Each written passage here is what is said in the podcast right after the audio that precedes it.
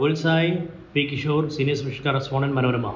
ബുൾസായുടെ പുതിയ എഡിഷനിലേക്ക് സ്വാഗതം. അധികാലത്ത് എഴുന്നേൽക്കൽ രഹസ്യം എന്നുള്ളതാണ് നമ്മുടെ വിഷയം. ഒരു പാർട്ടിയിൽ വെച്ചിട്ട് ഒരു പ്രായമായ ഒരാളെ കണ്ടുമുട്ടുന്നു. അദ്ദേഹത്തിന് എൺപത്തി മൂന്ന് വയസ്സുണ്ടെന്ന് പറഞ്ഞു.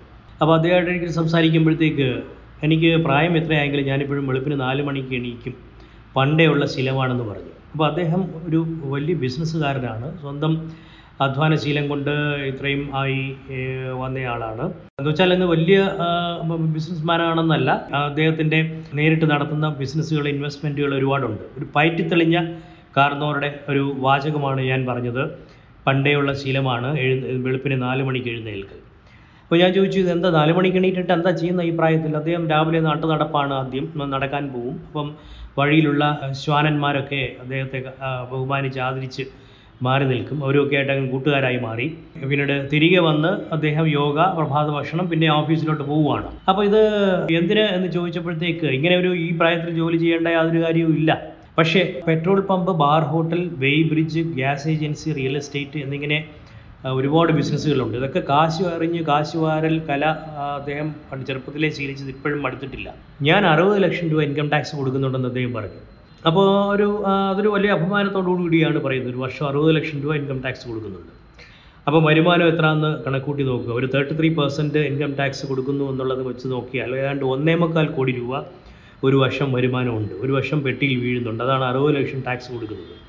അപ്പോൾ പഴയ കാലത്ത് നിസാര വിലയ്ക്ക് കൊച്ചിയിൽ സ്ഥലം വാങ്ങി കൂട്ടിയിരുന്നു ഓൺലൈൻകാർക്ക് ഗോഡൗണായി അങ്ങനെ ഏക്കറുകളുണ്ട്. അതിപ്പോൾ ഓൺലൈൻകാർക്ക് ആമസോണൊക്കെ പോലുള്ള ഓൺലൈൻകാർക്ക് ഗോഡൗൺ ആയിട്ട് കൊടുത്തിരിക്കുകയാണ്. അതായത് ഏക്കറുകൾ കൊടുത്ത വാടകയിൽ നല്ല പൈസയുണ്ട്. ഒരു വെയ് ബ്രിഡ്ജിൽ നിന്ന് മാത്രം രണ്ടര ലക്ഷം രൂപ ഒരു മാസം കിട്ടും. അപ്പോൾ രണ്ട് വെയ് ബ്രിഡ്ജ് ആയപ്പോൾ അത് തന്നെ അഞ്ച് ലക്ഷം രൂപയായി. ഒരു മാസം ഏകദേശം പതിനഞ്ച് ലക്ഷം ഇരുപത് ലക്ഷം രൂപ അദ്ദേഹത്തിന് വരുമാനമുണ്ട്. പഴയ കാലത്ത് അനേകം ബിസിനസ്സുകൾ നഷ്ടത്തിൽ കലാശിച്ച കഥയും അദ്ദേഹം പറഞ്ഞായിരുന്നു. അതായത് എഴുപതുകളിൽ എട്ട് ലക്ഷം രൂപ കളഞ്ഞു കുളിച്ച ഒരു കഥ പറഞ്ഞു. അതായത് ബിസിനസ്സിൽ അങ്ങനെയാണ്. അതിപ്പം കിട്ടും പോവും. അതോർത്തുകൊണ്ട് ദുഃഖിച്ചിരുന്നിട്ട് കാര്യമില്ല.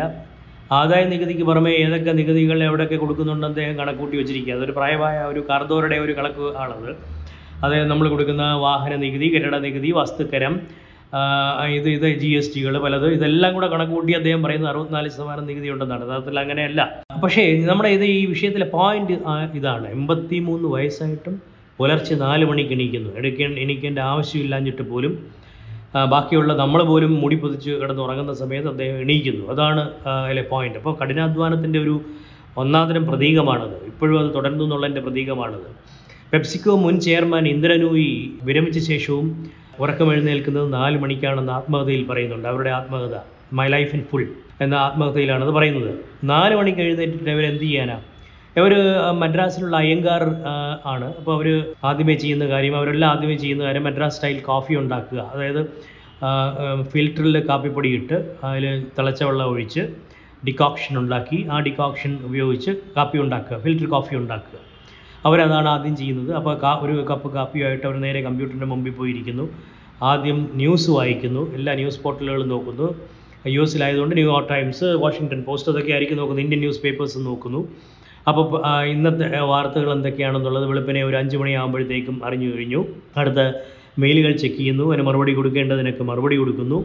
അപ്പോൾ ഒരു ഏഴര ആകുമ്പോൾ ബ്രേക്ക്ഫാസ്റ്റും കഴിച്ചിട്ട് ഒരു ഏഴര ആകുമ്പോൾ നേരെ ഓഫീസിലോട്ട് പോവുകയാണ്. ഒരു പെപ്സിക്കോയിൽ ഉണ്ടായിരുന്ന കാലത്തും അങ്ങനെയാണ്. ഏഴരയാകുമ്പോൾ ഓഫീസിലോട്ട് പോകും അവരുടെ പെപ്സിക്കോ ചെയർമാൻ ആയത് വെറുതെ അല്ലല്ലോ. അവർ രാവിലെ ഏഴ് വരയ്ക്ക് തന്നെ ഓഫീസിൽ വരികയും വളരെ ഒന്നാന്തരമായിട്ട് വർക്ക് ചെയ്യുകയും ചെയ്തത് കണ്ടിട്ട് തന്നെയാണ് അവർ ചെയർപേഴ്സൺ ആക്കിയത് അല്ലാതെ എന്തെങ്കിലും പരിഗണന വെച്ചിട്ടോ ഒന്നുമല്ല.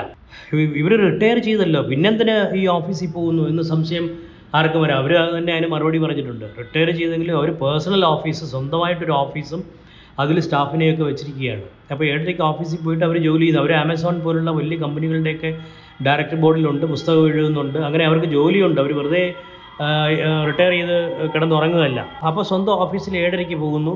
വ്യായാമം ചെയ്യാൻ പോകുന്നു വൈകിട്ട്. അതൊക്കെ ഉണ്ട് അവർക്ക്. അപ്പോൾ ഇത് ഇതിന്റെ എല്ലാ ഒരു കോമൺ ത്രെഡ് എന്താണെന്ന് വെച്ചാൽ ഇവരിപ്പോഴും ഹാർഡ് വർക്ക് ചെയ്യുന്നു എന്നുള്ളതാണ്. നമ്മൾ ഈ കണ്ട ഈ എൺപത്തി മൂന്ന് വയസ്സുള്ള അപ്പൂപ്പനായാലും ശരി ഇന്ദിരാ നൂയിയെ പോലുള്ളൊരു വലിയ വനിതയായാലും ശരി. ഇത് എനിക്ക് കാശില്ല എന്ന് വിലപിക്കുന്നവരും കാശുണ്ടാക്കുന്നവരെല്ലാം എന്തോ തട്ടിപ്പുകാരാണെന്ന് വിചാരിക്കുന്ന അസൂയക്കാരും ഇത് ശ്രദ്ധിക്കേണ്ടതാണ്.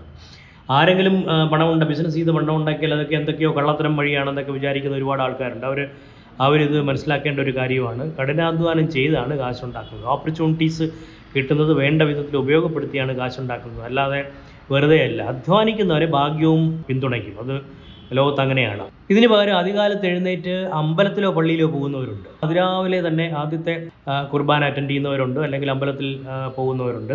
അതും ഈ ജോലി തുടങ്ങുന്നതിന് മുമ്പുള്ള ഒരു കാര്യമാണിത്.